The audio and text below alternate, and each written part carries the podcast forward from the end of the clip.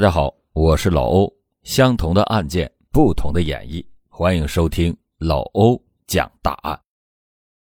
在二零零二年夏秋之交，重庆奉节县朱义镇魏家村发生了一件怪事村民们集资购买了上百斤的白酒，尽数倒进了老何家的夫妻俩的棺材里，而且倒了一次还不够。村民们就发现。这白酒很容易挥发，于是就每天都去续上十多斤，这一续就是五个多月。那么，村民为什么要用白酒泡尸呢？这中间究竟发生了什么事情呢？这对可怜的夫妇又是谁呢？欢迎您接着收听老欧讲大案。棺材里的这对年轻夫妇就是重庆女孩小何的父母。小何的父亲叫何贵，是重庆市奉节县朱义镇魏家村的人，在家排行老三。十几岁的时候，因为不忍父母继续辛劳，便外出打工。成年以后，在别人的介绍下，娶了邻村的女子杨香为妻。结婚以后，夫妻二人生下了一男一女，日子过得是甜甜蜜蜜。但是，随着孩子渐渐长大，当地工资水平又不高，何贵只好再次背起行囊外出打工。为了赚钱养家，何贵是常年的在外面打工赚钱，妻子杨香则留在家中照看两个孩子。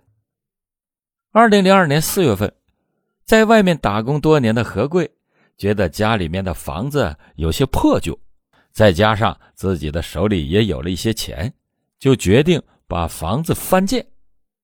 可是，在建房期间，一家人应该住在哪儿呢？这时，同村的邻居们纷纷都表示可以先住在自己家里。何贵非常感激邻居们伸出了援助之手，表示自己也不会白住，一定会给钱的。就这样，何贵带着一家四口租住在邻居的家里，妻子杨香还经常做一些好菜和邻居分享，以表示感激之情。邻居呢也欣然接受，就这样大家相处的十分和睦，而何贵一家人只等何贵翻建完房子就可以搬回自己的房子。可是意外却不期而至，让何贵和妻子再也见不到他们心心念念的新房。二零零二年六月三日，何贵就像往常一样，一大早就去了自家的房子进行翻建工作。至于两个孩子，八岁的儿子和六岁的女儿，此时已经在学校上学了。作为家庭主妇的杨香，则是早早的就出门买菜，打算为丈夫和儿女做一顿美味的午餐。买完菜回到家的妻子就开始准备当天的午餐，很快便手脚麻利的做好了一桌饭菜。看着桌子上的饭菜，闻着飘荡在空气中的肉香，杨香。满怀期待的等待着何贵回家吃饭。时间渐渐过去，很快就到了何贵往常回家吃饭的时间，可是却看不到丈夫的身影。于是杨香便出门去找丈夫何贵。在这期间，何贵八岁的儿子放学回到家，一进门就看到了饭桌上的饭菜，闻着肉香直流口水，忍不住就抓了几块肉吃了起来。此时，杨香找到了丈夫，两个人一起回到家。杨香看到儿子，笑着问他在学校里的表现，可是却没有得到儿子的回答。当时，儿子双手捂着肚子躺在地上，不停的翻滚，嘴里还一直喊着肚子疼。不知道发生了什么的何贵夫妇俩，以为儿子是因为天气太热中暑了。于是何贵就把儿子给抱了起来，往卫生所赶去。焦急的杨香也紧随其后。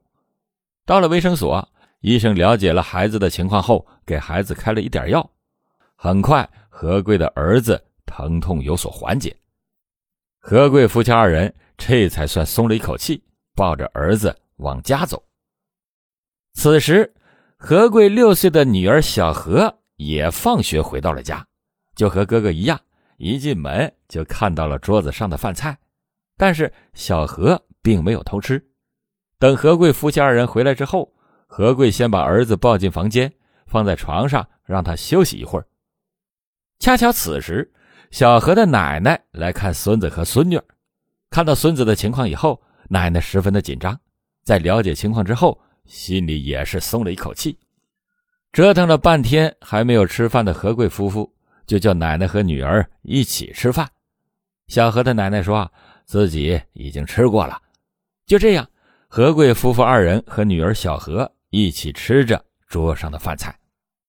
可是没过一会儿，小何就和哥哥一样倒在地上，双手捂着肚子，不住的翻滚，一边哭一边喊疼。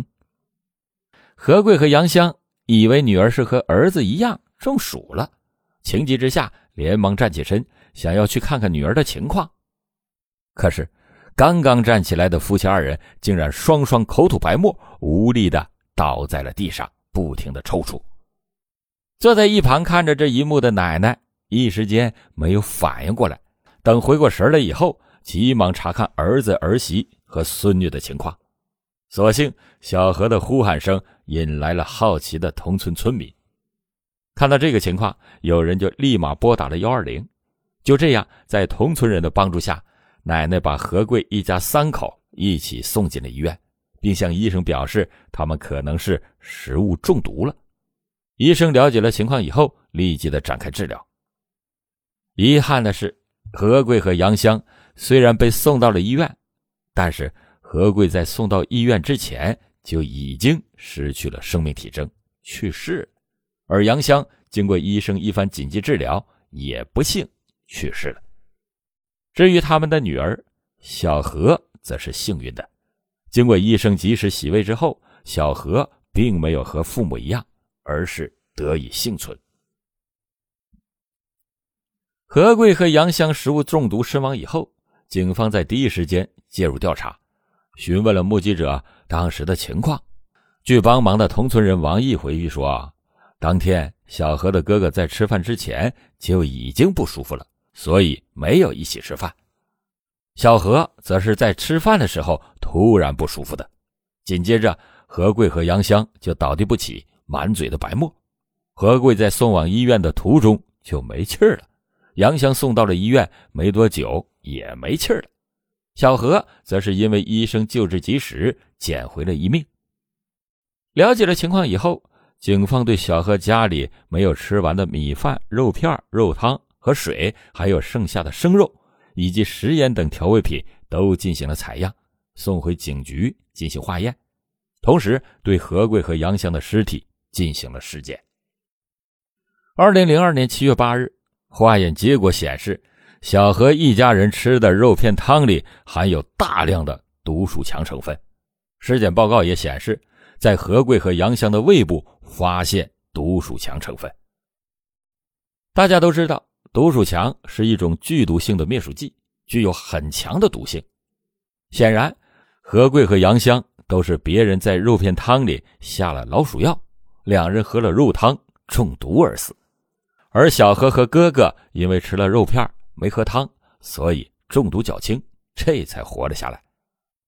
何贵和杨香的死因知道了，那究竟是谁下的毒手呢？警方就立即的展开了排查，先是带走了一位曾经和何贵因为翻建房子问题有过纠纷的同村人，不久后又将其释放，后来又带走了两名嫌疑人，经过审问后没有发现任何问题。就把他们给释放了，随后又对多名村民进行排查询问。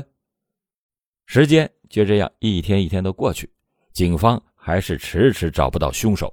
可是村民们却急了。在当地，村民都很淳朴，同村的人去世以后，村里人为他们守夜，然后再下葬。可是突然出现何贵一家这样的事情，让村民们都很恐慌。但是警察迟迟的不能把凶手抓捕归案，大家的心里都害怕，都表示要保留何贵夫妇二人的尸体，给警方保留证据。可是当时已经是夏秋之交，天气十分炎热，普通的保存肯定是不行的。这时有村民就提议去镇上租一个冰柜，这就立即的得到了大家的一致认同。可是，村民们去镇上打听冰柜的价格时，却发现冰柜的价格太高了，收入不高的他们根本就租不起，只能是放弃。很快，村民们就想到了用白酒，同样也可以防腐，而且还便宜。何贵的亲友们也表示赞同。于是，大家集资买来了白酒、保鲜薄膜和棺材等物品，先把何贵二人的遗体用保鲜膜包裹，抬入棺材里，然后倒入了上百斤的白酒。可是天气太热，白酒没几天就蒸发了很多。村民们无奈之下，又买了上百斤的白酒倒在了里面，还买了冰棍放在棺材里面。让白酒能够蒸发的慢一些。就这样，村民们每天加冰棍和白酒，让何贵夫妇二人的遗体保存了下来。而这件事情也很快被流传了开来，很多人都知道小何所在的村里泡着两具尸体，心里十分的恐慌，晚上都会避开这里。村里的人在晚上的时候也觉得瘆得慌，生活受到了极大的影响。由于这种不良的情况，当地政府曾经多次的登门找何贵的亲友们，希望尽快的把何贵夫妇二人下葬。经过多次的沟通之后，亲友们都同意了，但是有一部分村民仍然是不同意。最后，当地县政府拿出了五千多元慰问金和安葬费，表达了对两个孤儿的慰问，同时对亲友和村民们进行了说服教育。这才得到所有人的一致同意。二零零二年十一月初，被白酒浸泡了数月的何贵夫妇两个人的遗体，在村民的帮助下被安葬在村子后面的半山腰。死者的遗体经过数月的折腾，终于安然下葬。可是凶手仍然是逍遥法外，这件案子到此就成了悬案。可是何家人。并没有放弃，多年来一直关注着这件案情，希望能够抓到凶手，以为死者在天之灵。甚至，二零零九年，何家的亲友们一起来到当地公安局，要求警方给一个确切的说法。可是，警方没有任何的线索，无奈之下，给了何家亲友们一份尸检鉴定通知书，上面显示何贵夫妇是因为服用。大量毒鼠强中毒致死。这份时隔七年的尸检鉴定通知，并没有让何家人放弃，因为凶手还没有抓到。时间就这样一年一年的过去，直到二零一一年，事情有了转机。二零一一年三月，警方经过多年的排查，锁定了何贵同村的一位女士李某，警方就把她带到了警局。经过审问后，李某说出了实情。原来，李某是何贵租住的邻居妻子。之前，由于何贵常年在外打工，小何的母亲一个人在家照顾孩子，常常生病，李某的丈夫就经常来到何贵家里帮杨翔干活献殷勤。李某就怀疑丈夫和杨香有着不正当的关系，于是就怀恨在心。在二零零二年六月三日，趁杨香中午出门的时候，在饭桌上的肉片汤里加了大量的毒鼠强。随着李某的交代，案子好像一下子真相大白，凶手也找到了。何家人得知这个消息，每个人的心里都十分的高兴，一度以为案情到这儿就有了结果，何贵夫妇也能瞑目了。可是。事情并没有那么简单。从二零零二年到二零一一年，时间已经过去了九年，很多证据和东西都已经消失在时间里了。当检察院依法以故意杀人罪起诉李某的时候，李某拒不承认犯罪事实。由于警方只有李某一个人的供词作为证据，现在证据又被推翻。让警方无法找到其他有效的证据证明李某有罪，同时警方也没有排除李某是为他人顶罪的可能。最后，李某因为证据链不足被无罪释放。这下让何家的人的心情一下子就跌到了谷底。怎么就会突然把人给放了呢？李某不是凶手，那凶手又是谁呢？这个问题也困扰着小何兄妹两人。二零二零年六月三日，此时的小何已经成年了。从二零零二年年仅六岁到二零二零年已经二十四岁，父母已经去世整整十八年了。可是凶手仍然是不知所踪。小何想到这些，内心就难以平静，在社交平台上写下了父母去世时的点点滴滴，希望能够引起关注，希望社会和相关部门能够给他一个公道，让逝去的父母能在九泉之下得以安息。小何还在文章的最后提到了年事已高的奶奶，十多年来，奶奶一直忘不了当天儿子儿媳倒在自己眼前的场景。精神饱受折磨，每次提起这件事情，奶奶都是泪流满面，悲伤不已。奶奶剩下的时间不多了，小何就希望在奶奶有生之年能够看到凶手落入法网。这篇文章一经发布，就引起了广大网友的关注，甚至有记者去采访了何家人。对此，何家人都表示希望警方能够尽快的破案，不要让何家人。再等下一个十八年，而警方也出面做出了回应，表示当年了解案情以后，就派了警力进行排查，而且多年来警方一直也没有放弃调查，希望找到新的线索和证据，以便查明真相。我们始终相信，在不久的将来，凶手一定会被绳之以法，法律也一定会还死者一个公道，给家属一个交代。今天老欧讲的这起案子，最让人难受的，就是某种意义上来说，凶手已经浮出了水面，但是因为受到技术限制，就是没有办法形成证据链，无法定罪。算算日子，凶手已经逍遥法外二十年了。如果没有意外，他还会继续逍遥下去，实在是可恨。好了，感谢你今天收听老欧讲大案，老欧讲大案，警示迷途者。唤醒梦中人。